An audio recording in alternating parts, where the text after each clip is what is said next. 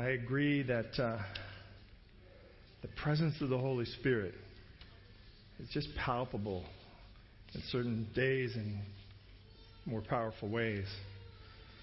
Thank you for the music this morning.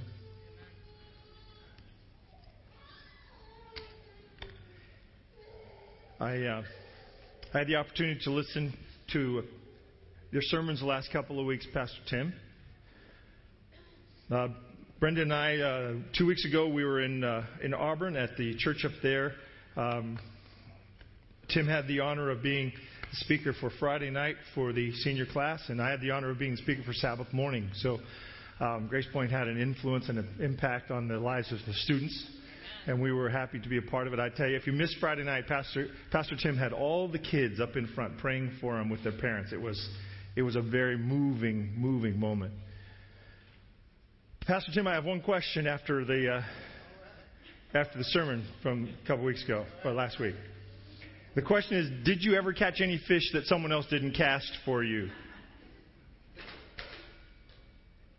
The answer is yes, I did. Okay. So eventually you got this figured out and you didn't have to have someone casting your pole. I was feeling bad for you. It was awful, but I probably landed close to 18 fish. Whoa. So Tim's been having a fish fry at his house this last week. Or not.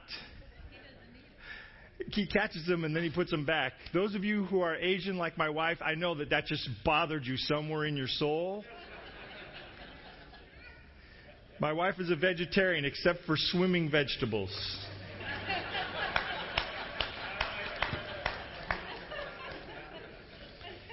And if you're worried about that, the Seventh-day Adventist Health Study demonstrated that pescatarians are actually the healthiest of those among us. Brenda and I were in Seattle last week.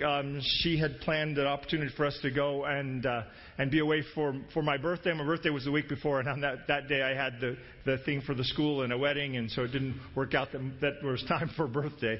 But we had a great time together. Seattle was beautiful. The rain that was forecast did not come, at least not where we were, and so we had beautiful days. There was a little sprinkle on Friday when we finished our outdoor activity, and it was God's blessing again, just reminding us that even in the small details of life, He is present. And so we had a great time. We finished our weekend with zip lining through the trees on an island near Seattle.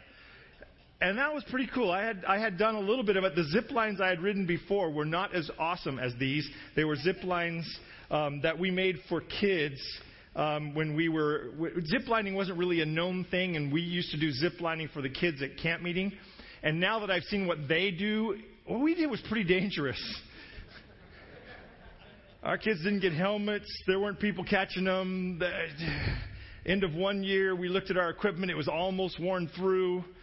It was probably not a good idea. It was a good idea we stopped, probably. If those of you who are in loss control, probably just had a little twitch there of your own.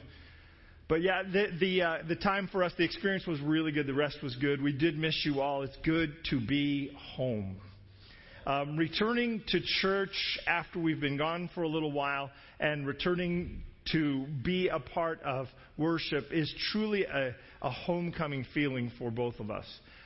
Because you are more than just the church, you are our family in so many ways. We have watched the children grow up.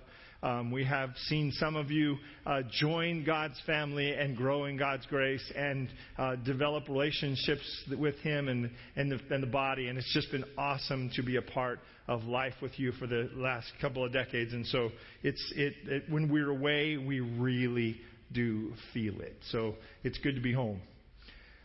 Pastor Tim last week opened up Matthew chapter 4. Matthew 4 has a few items in it, and we're not going to get very far today through the chapter. I'm really just wanting to focus on one line. After the temptation of Jesus, the story goes that Jesus was ministered to by angels and restored. He apparently returns from the wilderness of Judah, and as he returns from the wilderness back into the community, news is passed on to Jesus about John the Baptist. That John the Baptist has been arrested.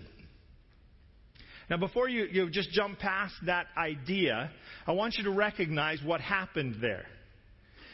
Satan took a full frontal attack.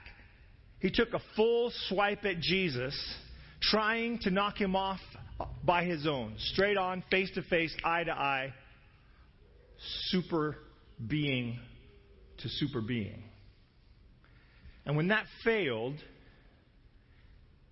he attacked his family, his team, his one vocal witness. Do you realize that?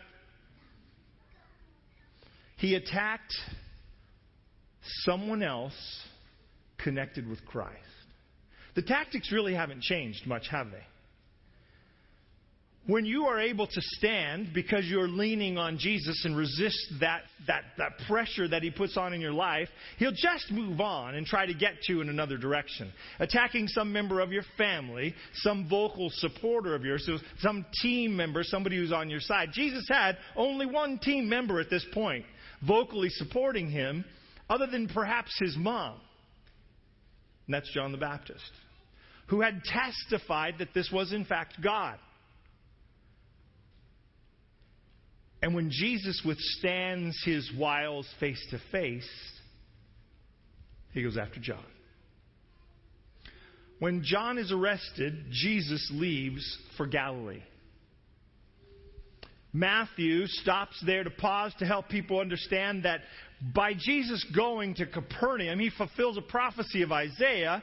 And so if you're a Jewish person trying to decide whether you're going to follow this Jesus, whether you're going to be a disciple or not, you pick up a little more information. That's what Matthew is doing. He's feeding you reasons to believe all through the text. And so he says, look, Isaiah prophesied that he would do this. He prophesied that the Messiah would go off to this northern country, this place of darkness, and they would see a great light dawning. And then the Bible simply describes what Jesus does next. If you're reading The Message or one of the more paraphrase-related Bibles, it says, and Jesus picked up where John left off. Because you remember the message of John? Repent, for the kingdom of heaven is at hand. Jesus picks up where John left off with this phrase, repent, for the kingdom of heaven is at hand.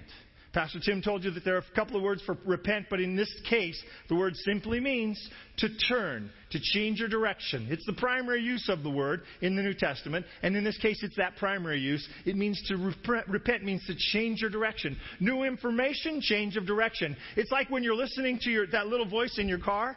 The little voice in my car has a British accent because everybody knows that things are more authoritative with a British accent. And so you're listening to that little voice in your car, and it says, turn left. You simply have gotten new information, and therefore you turn left. Up to that point, you were going along down the street, and it said, in 2 miles, turn left. In a half mile, turn left. And then it says, turn left. That's what mine should say. Maybe 10 seconds sooner than it usually does. New information, change your direction. Repent for the kingdom of heaven. What's the next word? Is. Present tense. It's here. It's arrived. Repent, change your direction. Here's the new information to change your direction on. Here's the information that'll get you going in a different way. The kingdom of heaven has arrived. It's at hand. It is present. And then it's the next phrase, at hand. Not in your hands, not in your life, not in your heart, but it's accessible. Repent, change your direction, because right now, if you'll change that direction, the kingdom of heaven is accessible. You got the picture? Change your direction, because right at this moment, right now, because Jesus is present, there's greater accessibility to the kingdom of heaven in this moment. Repent, for the kingdom of heaven is now at hand, is present, is accessible to you in a way that it wasn't before. Repent, for the kingdom of heaven is at hand. That's where I'd like to spend some time, and I'd like to ask you if you'd join me for a word of prayer as we get rolling in that. You thought I was already rolling. I'm just barely scratching the surface so far. Let's pray. Father, I ask that you would kindly bless us with your leadership, with your voice, with your Holy Spirit in this next segment of what we do here in worship this morning. May your word be powerful and enlightening and moving to us. May we find today some element that speaks directly to our heart, to our situation, to our needs. In Jesus' name, amen. So what just happened when Jesus made this statement? He arrives there in Galilee. He makes this new arrival. He goes to Nazareth first. It looks like he goes to Nazareth and picks up his suitcase, because the Bible just says he goes to Nazareth and then he moves to Capernaum. So it's like he goes to Nazareth, he picks up his stuff, and he moves to Capernaum. Now we know do you know where he lived at Capernaum? Peter's house. The only place we ever see Peter or Jesus living in Capernaum. It isn't like he has an apartment.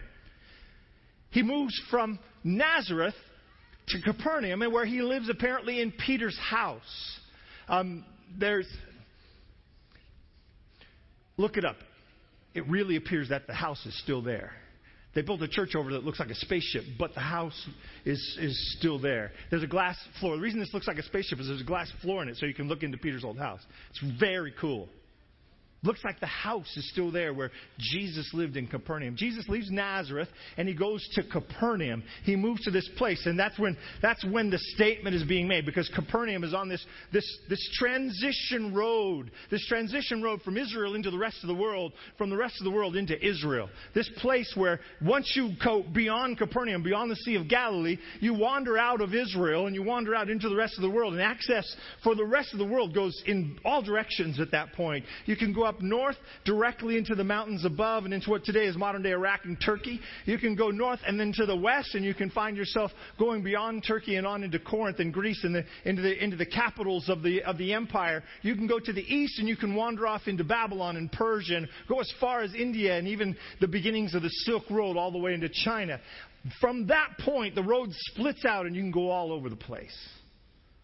It's this crossroads where people are coming in and going out.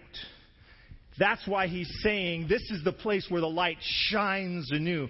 This is that place where when the presence of Jesus arrives there, the people who lived in darkness saw the light come on. What happened that day? What happens when Jesus begins to make this announcement is he's stating the beginning of something different. Up to this point, it's been one way. After this point, it's going to be a different way. What exactly was going on? So I want to back up the bus, go back and look at what the state of man is. Romans chapter 5, verse 12.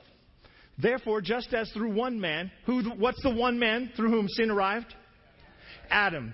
Therefore, just as through one man sin entered the world, and death through sin, and thus death spread to all men because all sinned. Do you remember the story at the beginning? Adam and Eve were there in this beautiful place made specifically for them. Spectacular place.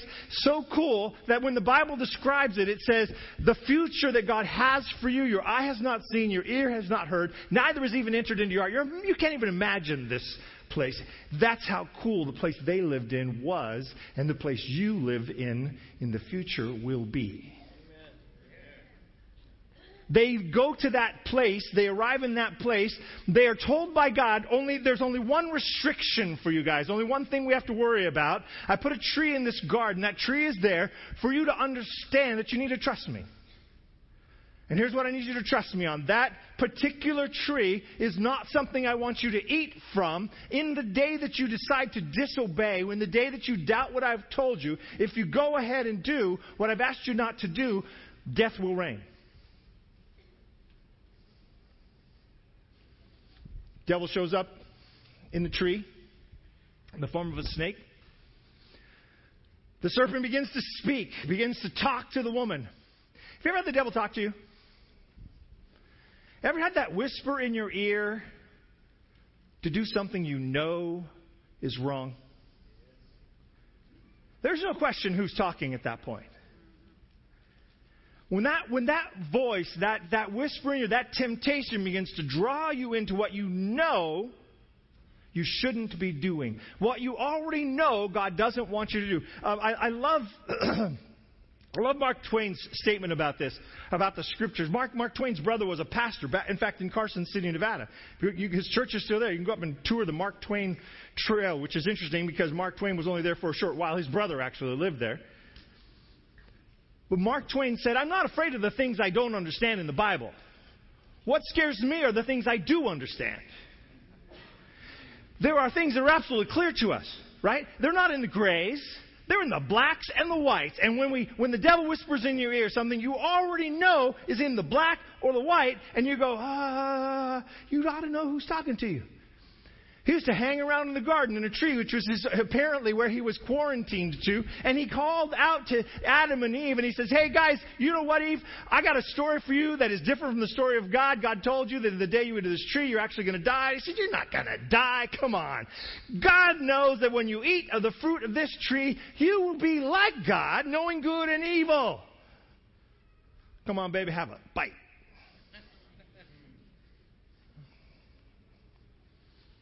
Takes him up on it. And what enters into the heart of man at that moment is doubt about the character of who God is. This isn't about fruit. This is about faith. This was the one place they had to exercise their faith against temptation.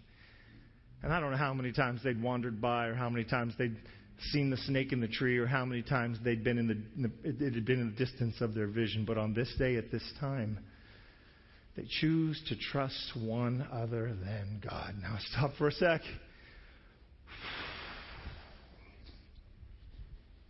We all do that. We all do it. We do it week in and week out, sometimes day in and day out. We choose to trust someone other than God, and very often the someone we are trusting other than God is us. We trust our opinion. You know, one of the things that's killing me that people say today, it's just killing me. Every time I hear it, I want to just do unpastoral things, is the phrase, "That's your truth." I just want to grab the person who utters the phrase by their ears, pull them up really close, and scream at them. It is not my truth or your truth. It is the truth, and it is outside and objective to all of our opinions. It is commonplace for us today to lean on our own understanding. By the way, there's a particularly good passage in the Bible that says, "Lean not on your own understanding." It is particularly common for us today to lean on our own wisdom, our own knowledge, our own understanding. We work with what we know, and we look at the face of God and say, you know, "You're out there, and I'm here, and I'm going with my opinion."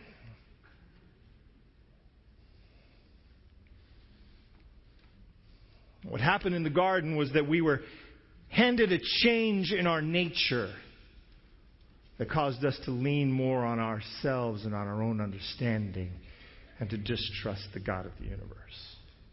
And the whole of Scripture from then to now has been God trying to get us back to leaning on Him and Him alone. Sin entered the world. Death because of sin, because you and I and they chose to distrust the one who was holding our life in his hand and maintaining our every breath.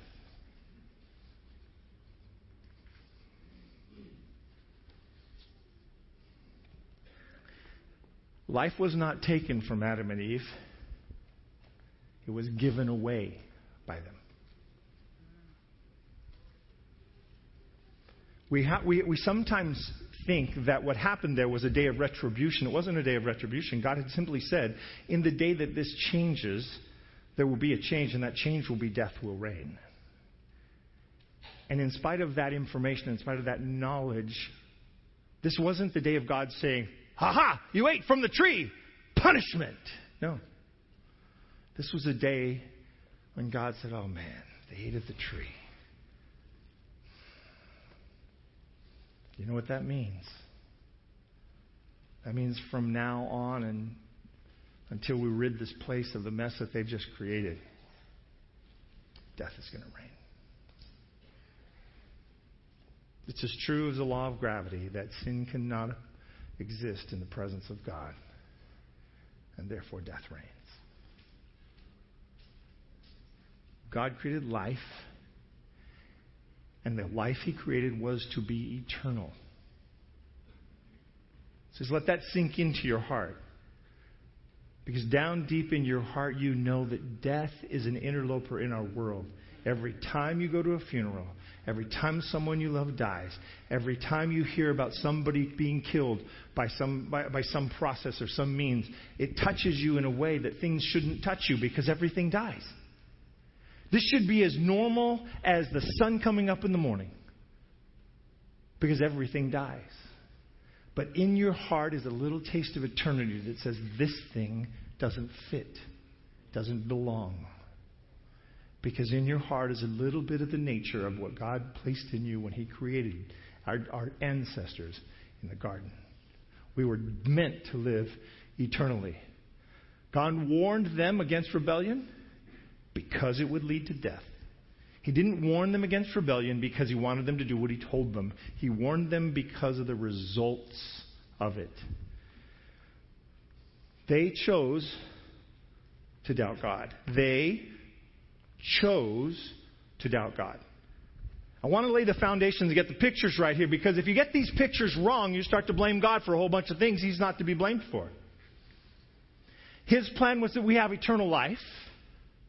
Our forefathers chose rebellion after being warned about its consequences, and chose, therefore, to give away their eternal life. And by our heritage, ours. And so started an experiment in the devil's planning where death reigns. And so started an experiment where the one who would rebel against God was the leader of this little planet, this petri dish we've all grown up in. And death became our normal end. Death became our normal end.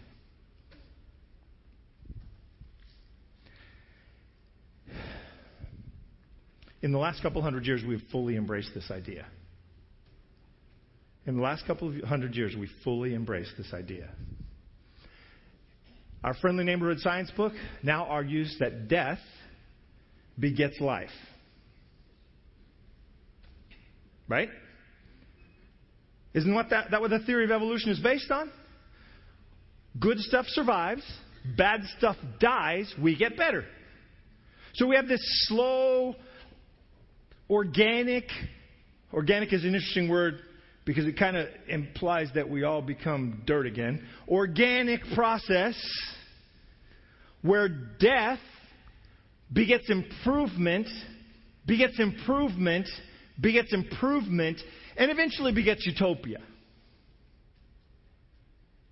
That we will get better and better and better if we could just keep dying fast enough. How's that been working for us? To quote Dr. Phil. Are things getting better as far as you can tell? No. Does the evidence seem to indicate that these guys are right?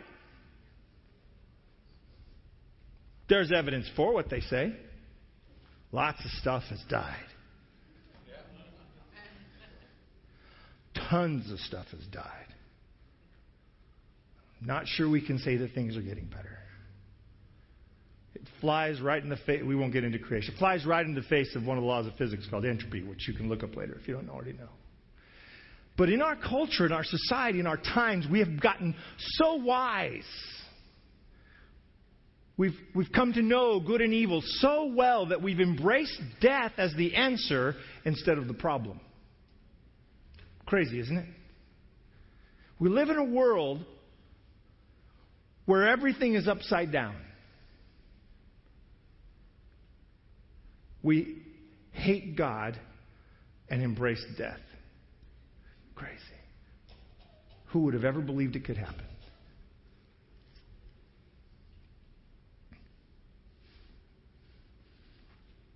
So why did Jesus then come? We're still on the answer to the question, what happened that day?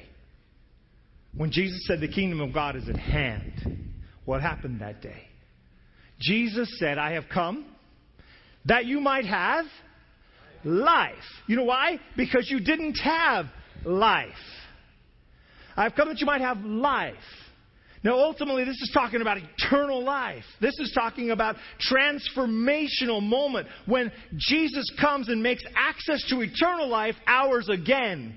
Up until the death and resurrection of Jesus Christ, we had images, we had projections, we had ideas that this could happen. But after the crucifixion and resurrection of Jesus, we had access to it. The kingdom of God is presently accessible. I have come that you might have life, and even here, life more abundant. You see, I think Christianity, and I think the scriptures reveal that He is trying to give us a better life even though we live on the freeway. We live on the freeway and things get run over all the time. Our friends and neighbors and ideas and loved ones, our dogs and cats and people we know become grease spots on the freeways of the world. And God is saying, I know you live on the freeway, but let me help you get this figured out. Stand in the median. Get to the edges. Wait till the traffic slows down. There are some rules for living on the freeway. That's what Scripture's trying to do. We find ourselves in rebellion against the things that God placed in the text to give us abundance. And we wonder why we don't have abundance. It's crazy. Upside down. Jesus said, I've come. I came so that you might have life because you don't have it. The kingdom of heaven is presently at hand. And at the resurrection, just a short while away, it will become absolutely yours, accessible to you. Repent, for the kingdom of heaven is at hand. You've been going along and you've gotten some new information and you decided to change your direction because now it's accessible. You see, we pass by stuff like this like it's unimportant. We blow right through this passage. Repent, for the kingdom of heaven is at hand. And we go on to, hey, and then you grabbed a bunch of disciples off the street. It was amazing. Well, yeah, it was, but don't go too quickly through this. Because what Jesus just laid out was the founding principle, the first sentence of the Magna Carta of this new world. This changes everything. Repent, the kingdom of heaven is at hand. There's a new sheriff in town and things are about to change for us in ways you can't even imagine. I've come that you might have life. Death has been reigning and ruling and eternity's been lost to you, but I've come that you might have life, that it may be accessible to you no matter your background, no matter your troubles, no matter how dumb you've been, no matter how bright you think you are. It's accessible. It's possible for you to get back the eternity that your forefathers lost. Repent. The kingdom of heaven is at hand. It's right there. It's within your reach. It's an arm's length away. It's coming. It's close. It's going to be there for you. Eternity is back as an option on the plate. We take a second, turn to your neighbor, and say, eternity is back. Because you guys are looking at me like I didn't tell you anything. I know this is a white congregation and to smile and respond is not normal. But eternity is option that wasn't an option before. Eternity's back on the plate. It's back on the menu. Repent. The kingdom of heaven is at hand. Death reigned, but it's not going to reign forever. Because the crucifixion and resurrection of Jesus is at hand. It's close by. It's accessible again. Rome was the visible kingdom. The kingdom of heaven is at hand. The Jews looked around and said, the only kingdom we see is the kingdom of the Romans. Rome was the visible kingdom. Let me ask you a question. What kingdom do you live in?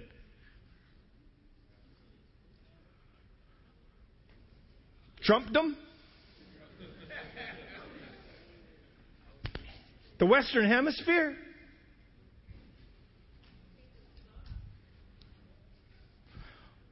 We physically live in the kingdoms of this world. We deal with the issues of the place where we live. Get this straight. Figure this out right now. Do not expect the outcomes of heaven in the kingdoms of the world without the interference of God.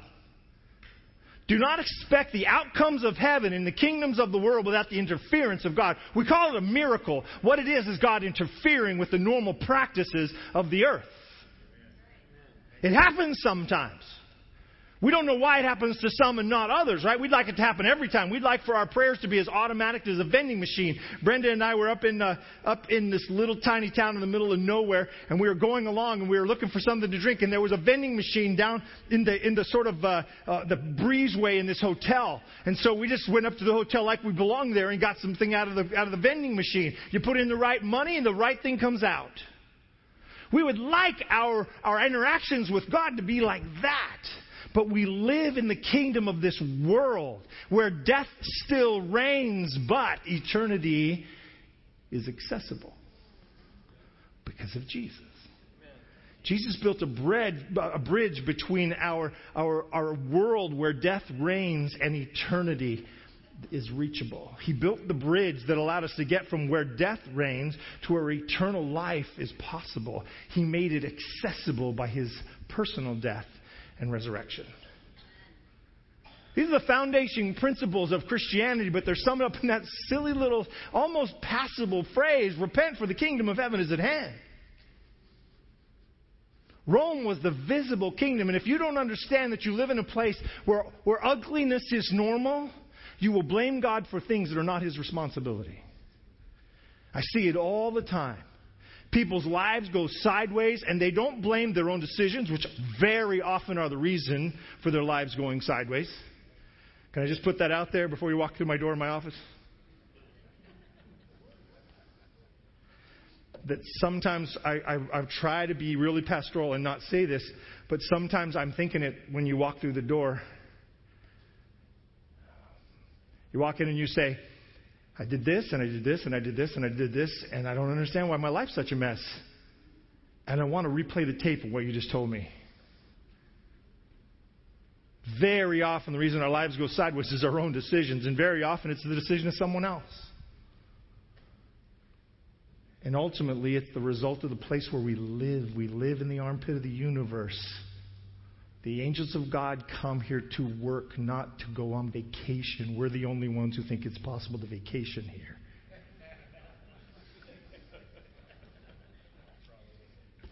And if it weren't for the mercies of God, we would all be dead. His mercies are new every morning, therefore we are not consumed. If they were not new every morning, we would therefore be consumed. Rome was the visible kingdom. We live in a place like that where bad stuff happens. Did Israel need to repent from Rome? Was Jesus saying the kingdom of heaven is at hand? Repent from Rome. Did they embrace and love Rome? No, not by and large. By and large, Israel hated being under Rome's authority. They didn't need to change directions. They had already changed that direction. They were trying to go in their own direction the whole time, so they weren't repenting from the Roman present visible kingdom. They didn't like that kingdom. They needed to repent from a kingdom of their own misunderstanding of who God was. So you know where you live. What kingdom does your head belong to? Have you accepted things about God that are not true? Do you believe things that are corrupting your understanding of who God is?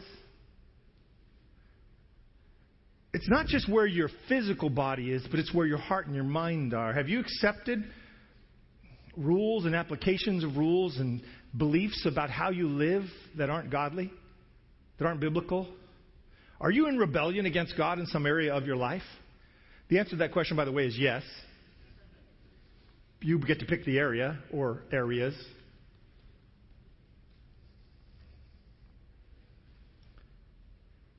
We live in a place where death reigns, We've accepted some things about it that we need to repent of. We need to change our ideas about some of the things we think. Jesus has come as a revolutionary for life. I have come that you might have life. I am he who lives and was dead, and behold, I am alive forevermore. Amen. And I have what? The keys. I have the keys. Look what he has the keys to. I have the keys to Hades and death. Now, I need to answer this business about Hades, because we got a messed up understanding of what that is, too. Hades is a Greek word that means not seen. It's two Greek words slammed together. The little abbreviation, ah, which means not. Idien, which means seen. Not seen. You throw a little mark above that first syllable when you get an H. That's how you got to Hades from there. It simply means the world of the unseen. In fact, in the first century, they would often write this word on gravestones. They weren't condemning the person in the grave to hell. They weren't certainly condemning them to some place of eternal burning. They were saying, this is the grave of Frank. Frank's Hades. Jesus said, I have the keys of the grave and death. Some of your Bibles actually translate it that way. I have the keys to the grave and to death. Amen. You know what reigned in our earth? Death. You know what Jesus came to give us? Life. You know what he did? He took back the keys. I have the keys to the grave and to death. I can get you out.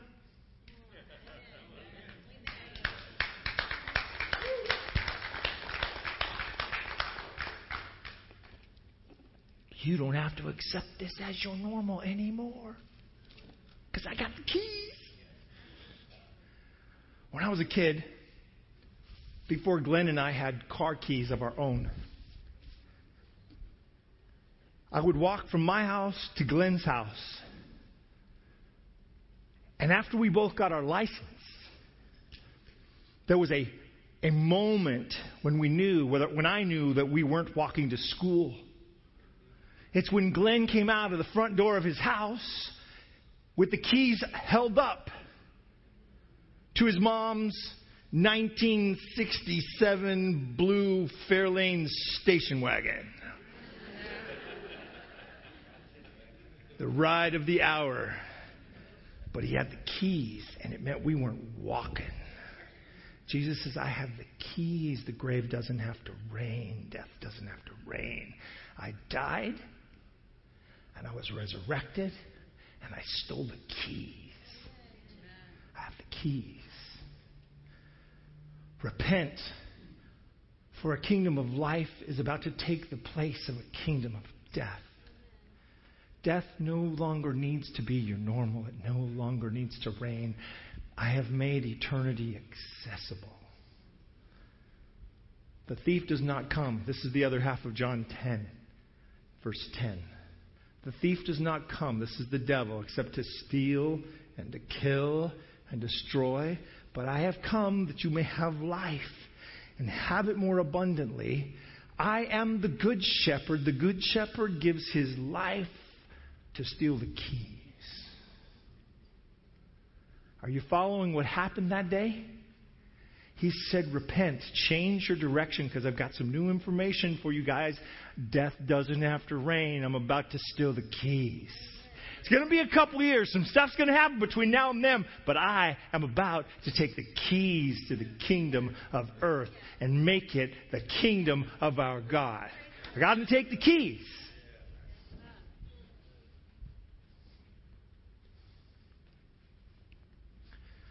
I don't know, anyway, this thing may not make it all the way through. 1 Corinthians chapter 15, 54 to 57. So when this corruptible, you and me, has put on incorruption, you get to not be corrupted anymore. Your heart clean, transformed, no longer the mess that it finds itself in, no longer in contempt of God, no longer in rebellion against God's desires. You and I, corruptible, get to put on incorruption. And this mortal has put on immortality. We don't currently have that. By the way, absolute demonstration that there cannot be an immortal hell. There cannot be an eternal hell because we burn up.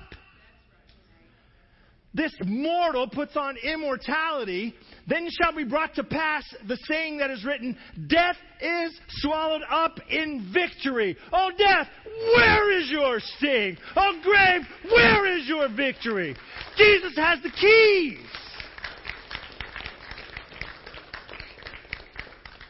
You see, we read these things, we just blow by them like nothing happened. Repent. The kingdom of heaven is at hand. Death gone.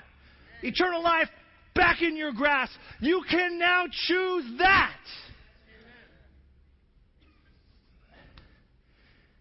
What a God. The sting of death is sin. But thanks be to God who gives us the victory through our Lord Jesus Christ. I'm going to deal with the sin problem, you guys. I'm taking back the keys. They're mine. And death doesn't have to reign on this planet where you live anymore. For it is by one man's offense death reigned, and through the one much more, those who receive abundance of grace and the gift of righteousness will reign in life through the one, Jesus Christ. Will reign in life through Jesus Christ. Death is swallowed up in victory. Oh, death, where is your victory? Oh, grave, where is your victory?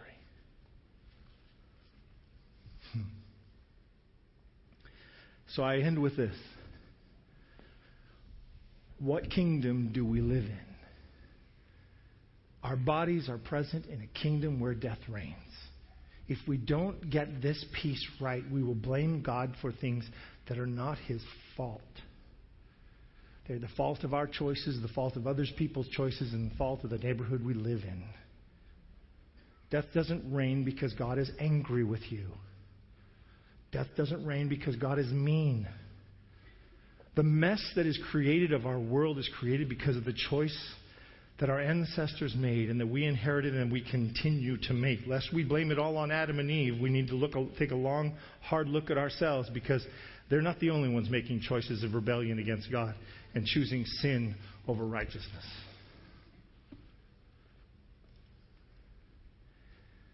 We live in a kingdom where death reigns. But what kingdom are we living for? Where does our heart belong? Are we so caught up in the place where we live that no one could tell the difference between us and a person who doesn't serve God at all? When we're sitting at a negotiating table talking to somebody about some contract we're about to sign, those people feel differently about us than the rest of the people they deal with. When we conduct our business in our grocery store or in a neighborhood's facility, do the people who look across the table at us and deal with us, do they see a difference in us? What kingdom do we live for? We're stuck in this one until Jesus comes. It's accessible for eternal life and transformation. What do we live for? What does our wallet say about what we live for? What does our checkbook say about what we live for? What does our calendar say about what we live for? What does the testimony of our lives say about where we live, what we live for? And who is our King?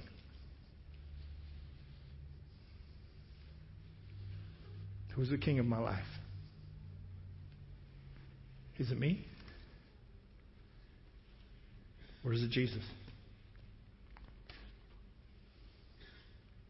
And what would have to change to get me off the throne and Him on it?